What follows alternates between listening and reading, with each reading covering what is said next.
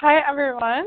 So, my name is Marguerite. Um, I am a recovered compulsive eater, and I live in Michigan. That is Eastern Standard Time. And my phone number is 248 790 9927. Um, I'm an available sponsor as well, so if anyone ever wants to reach out, feel free to do that.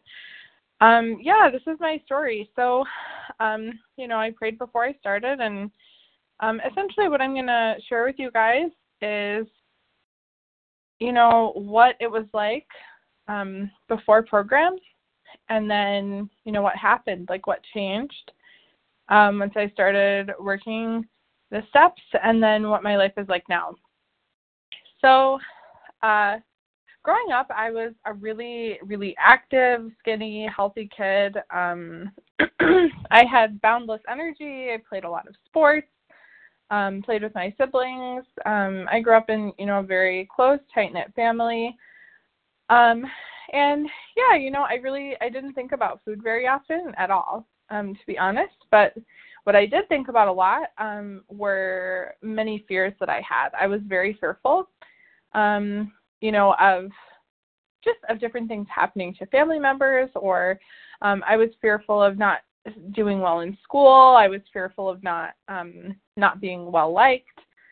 Um, I was fearful of how other people would perceive me, and so um, I spent a lot of time and energy focused on trying to control um, how other people saw me.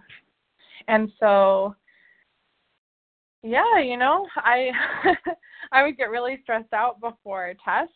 Um, in elementary school, middle, and high school, I would I was just very anxious, very nervous. Um, but I also didn't want people to know that.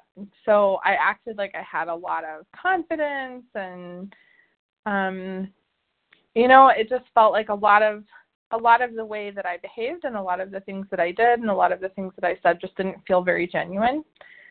Um so I, you know, in the summer growing up, every summer I would isolate myself a lot. I would be reading like all day, every day. Um, I didn't want to see friends. It made me kind of anxious. Um, like masturbator. And sorry, there's like masturbator. There's music playing. okay, I'm not sure. We might have just had a little interruption. Anyway, um, yeah, they're just I think there there were a lot of tendencies that I had to kind of withdraw um, from people and from social situations and um, you know, from the outside people wouldn't have known that. I I had friends, I seemed like I was well liked, you know. Um, but yeah, I just I had a lot of fear inside of me and I, I really felt like I had a lot to prove to the world. Um, you know, I felt like I needed to prove my value and my worth. Um, yeah, so you know, I continued playing sports at a very competitive level, which means I was exercising like at least three hours a day, every day, every sports season. Um, and I played sports in the fall and winter and spring. Like, and then I would have summer training. So, um, yeah, you know, with that, with that amount of exercise, I I ate whatever I wanted, and there were really no consequences. Um, but I had a lot of, you know, once I got to high school, especially, I had um, a very keen awareness of my body and other people's bodies, and how did I look, and how did, again, how did people perceive me? Um, and you know, we would uh like one of the sports that I played was volleyball, and so we would have these really intense tournaments where we'd be playing like 12 hours on a Saturday. Um, and so the parents would pack all this food together and like I noticed how much the other girls on my team ate and then com- and then I would look at how much I ate and it was way more. And I felt, you know, I felt weird about that. Like I didn't want people to see um how many of the different kinds of food I was eating and um yeah, there was kind of this whole culture within that team especially about like trying to undereat each other and I could never do it. Like I just I couldn't do it at that time and um again, you know, there weren't any consequences. So I, I didn't worry about it too much. Um but I just I, I kind of noticed that I was I was doing things differently with food. Um, you know, and then I went to college and I, I stopped playing all the sports. I consciously, you know, I decided not to play at the collegiate level.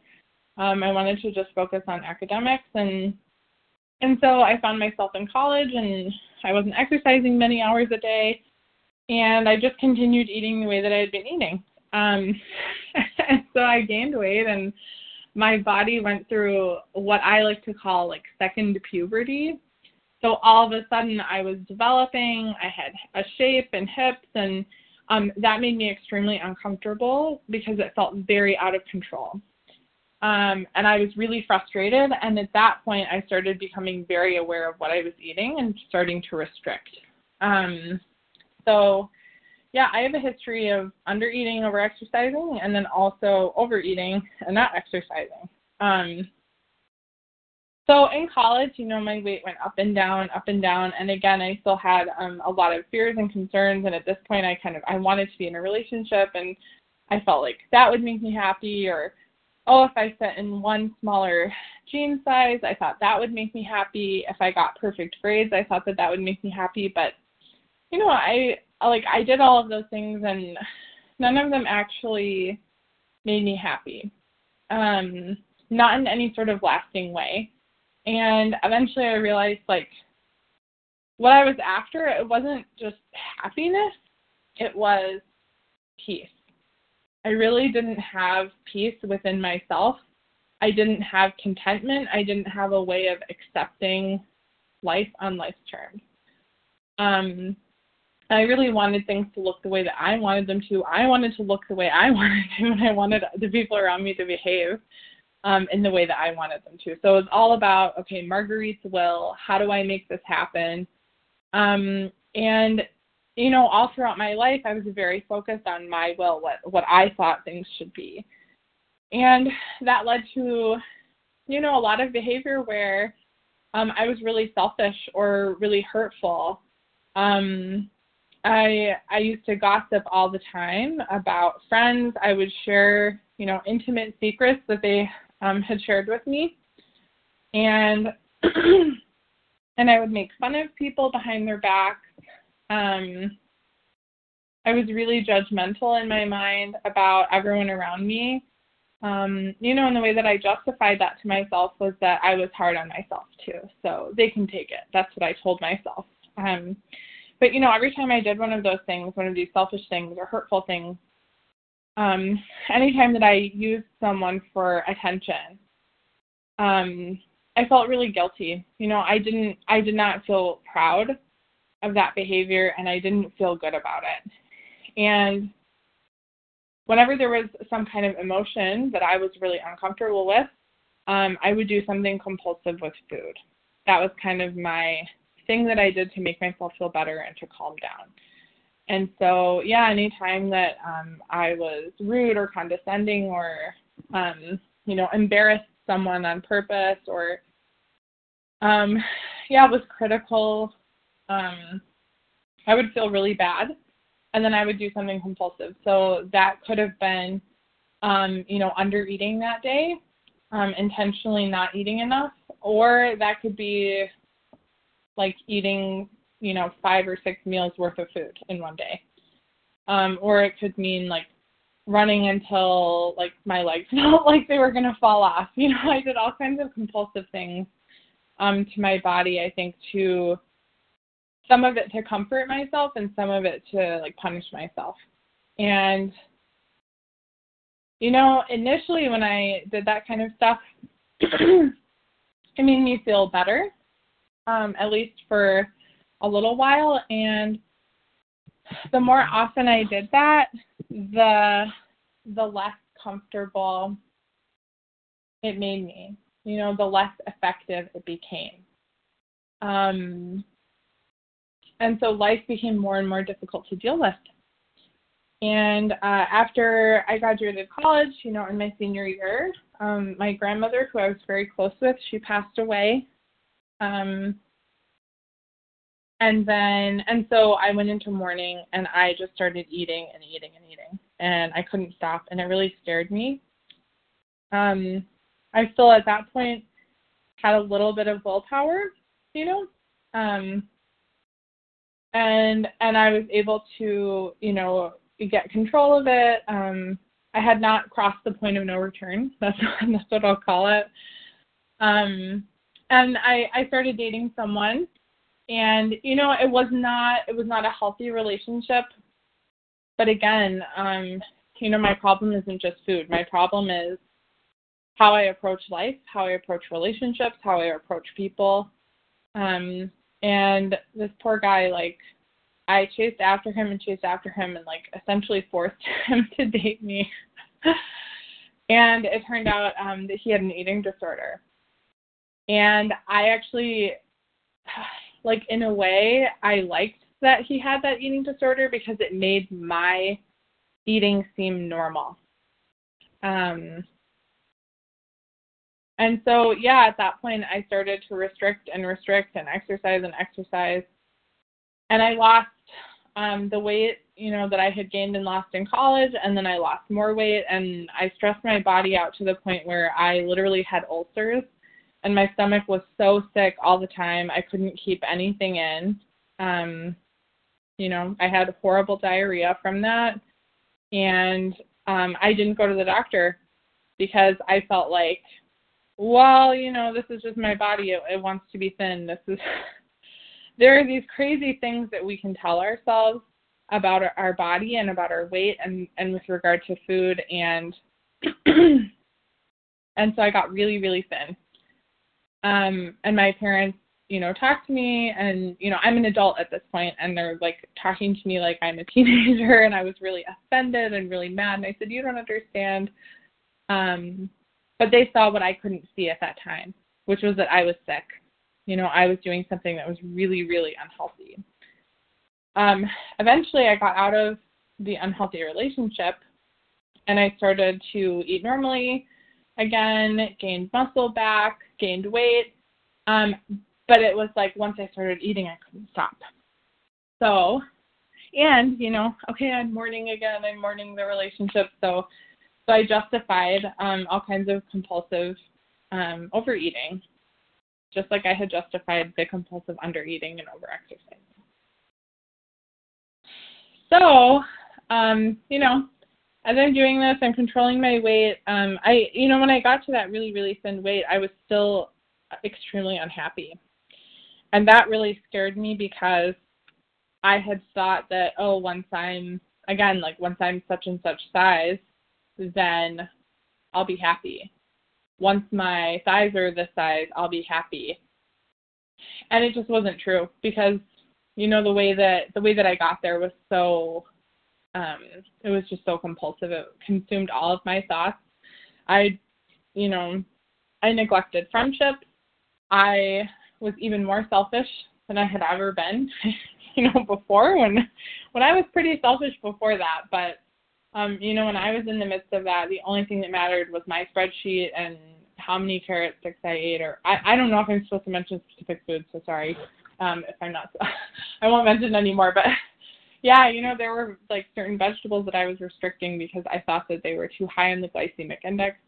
Like we we can do crazy things with food, and I I've done just as crazy things with overeating, um, stopping at multiple fast food restaurants um, on one drive you know, to get stuff because heaven forbid they, you know, the drive through person that I'll never see again know how much I'm gonna eat. like like they don't care.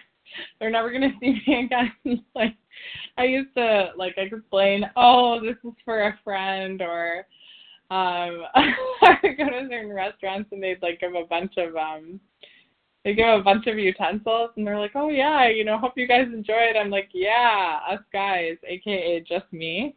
Uh, I was so embarrassed every time that happened, and you know, I think it's really like evidence of of being in good recovery when we can laugh at ourselves and see that these things that we used to do just were so um in retrospect it's so silly but in the moment it felt really intense and stressful and emotional right so anyway, um, I started overeating and overeating. Um, and normally I would have exercised it away, but I developed an autoimmune condition which causes a lot of joint pain and a lot of fatigue. and if you're in that much pain, um, you can't exercise. but I continued overeating and overeating. So um, I gained in in like two years, five minutes. Is that the reminder? Okay. yeah, five minutes. yeah. Thank you. Yeah. So um, so at my thinnest, I was I was probably like 30 or 40 pounds underweight. Um, and at my heaviest, I was like 110, 120 pounds overweight. So I gained like 120 or 130 pounds in like a year and a half, two years. Um, yeah, I would I would go to the grocery store in the middle of the night, and again, you know, it was like even though I wasn't restricting and tracking everything, food still consumed all of my thoughts. And I thought, I, I really genuinely believed that if I ate this next thing, or if I ate, oh, that thing over there, or, well, if I just finish this one package, I'll be able to stop. Um, and I thought that I would get the relief that, that these things had given me in the past. Um, but yeah, when it stopped working, that's the scariest place to be. And I felt really desperate and really hopeless. Um, both of my parents are in um, another 12 step program. And so I've seen, you know, their recovery and I know that 12 step works. So I listened to one recording of one meeting for OA and I thought to myself, oh, these people are so sick. I'm nothing, I have nothing in common with them. I have nothing like them. And I put it out of my mind and continued to try to prove to myself for an entire year that I didn't have a problem. But all I did was prove more and more deeply um, and undeniably that I did have a problem and that life my life was becoming progressively more and more unmanageable and I was really afraid that I was going to lose you know my then fiance now husband um, I was afraid that I was going to lose my job I was afraid that I was going to flunk out of my graduate program um, you know I had all these really good things going for me and I was so miserable so yeah, so I finally, after a year of trying to prove to myself that I wasn't a compulsive eater, I finally said, okay, like I give up. Like I, I like I'm done. I'm done trying on my own. So I called into a meeting, and it was a speaker meeting. It wasn't this one, but yeah, it was a speaker meeting like this, and I heard someone share their story, and I thought, wow, we have so much in common. And then I heard people sharing the second half, and I heard really good recovery and um, there was someone that I related to, and she was talking about like, oh, I have all this time and energy because I'm not thinking about food all the time, and I was like, yes, that's what I want. Like, I want a normal life. and so um, I called her after the meeting. I'm on the East Coast, and that meeting was at 11 o'clock. So I called her at midnight, like on a Sunday night, and I was just like, please, like, will you be my sponsor? I'll do anything you tell me. so um, we started working together, and um, you know, for me, in my recovery, um, it doesn't include uh, a food plan. I don't weigh and measure stuff. I know that that's part of, um, you know, other people in the fellowship. That's part of, you know, their journey, their experience. That's not my experience personally because I had already been so compulsive when I was weighing and measuring and stuff on my own um, I just knew that that wasn't going to work for me. So, um, yeah, so I started working with my sponsor, and uh, that was back in January. And uh, I worked the the 12 steps out of the Big Book of Alcoholics Anonymous, the original 12 step text, and and it was so um, it was so eye opening. I really I started to see all of my character defects. I saw my selfishness, my dishonesty, my um, fearful thinking, you know, the ways that I was self-seeking and inconsiderate, and and when I saw those things, it wasn't, you know, it wasn't to beat myself up about it. It was just to see, like, look, like these are the resentments I have, these are the fears I have, these are the people I've harmed, and why did I do those things? Because I was afraid, because um, you know, these different parts of myself I felt were affected. But then when we look at, you know, we look at these same situations from from the perspective of the character defects, I see like there are a lot of things that I made into a bigger deal than, than they actually were, and there were all kinds of things that I used to be so afraid of that don't scare me anymore. And you know now i'm i live in step 10 11 and 12 i start and end the day with prayer. I connect with god. You know i talk to my higher power and i remember that i'm not running the show as much as i would like to as much as i think i would do a fabulous job. Um, i proved you know for the whole rest of my life that i did not do a fabulous job. I did a pretty poor job. And so um, you know i surrender. I surrender every morning and i review the day at the end of the day and i send 10 steps to my sponsor and I ask for God's guidance and then I do service. You know, I work with um, I work with proteges, I moderate meetings, I share on meetings and you know, now um, program gives structure to my day and God has you know helped me to learn um, discipline and to to pray and to let go and um, the food has just taken care of itself. I don't think about what I'm going to eat anymore. I don't worry about it. I don't obsess over it. I don't have to do any of that. You know, and um my relationship with my body and with food is like healthy and it's like normal now, you know, and I really I didn't know that um that life could be this way. And so, you know, now um I'm expecting a baby and in the past um I think that could have been really dangerous um to my health, you know, and to the baby's health but now I'm able to surrender and accept that okay, yeah, my body is going to change and then you know it'll change again after having the baby and um, I'm so grateful, you know, to be here and to to have this program and to be able to share my story with others because you know there's always something that we can learn and so I just I would encourage anyone who's feeling uncertain or um, afraid um, of, you know of letting go of the way that you're you're doing things um, I would say just try, you know, be willing, be open and yeah, all these promises, these beautiful promises can can come true. And and they have for me and um, you know, they continue to as I continue to choose program each day.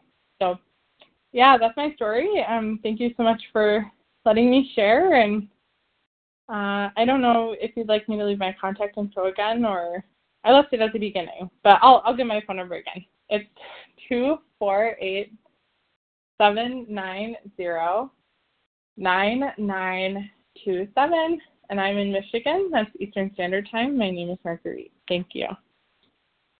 I'm sorry, Marguerite. What's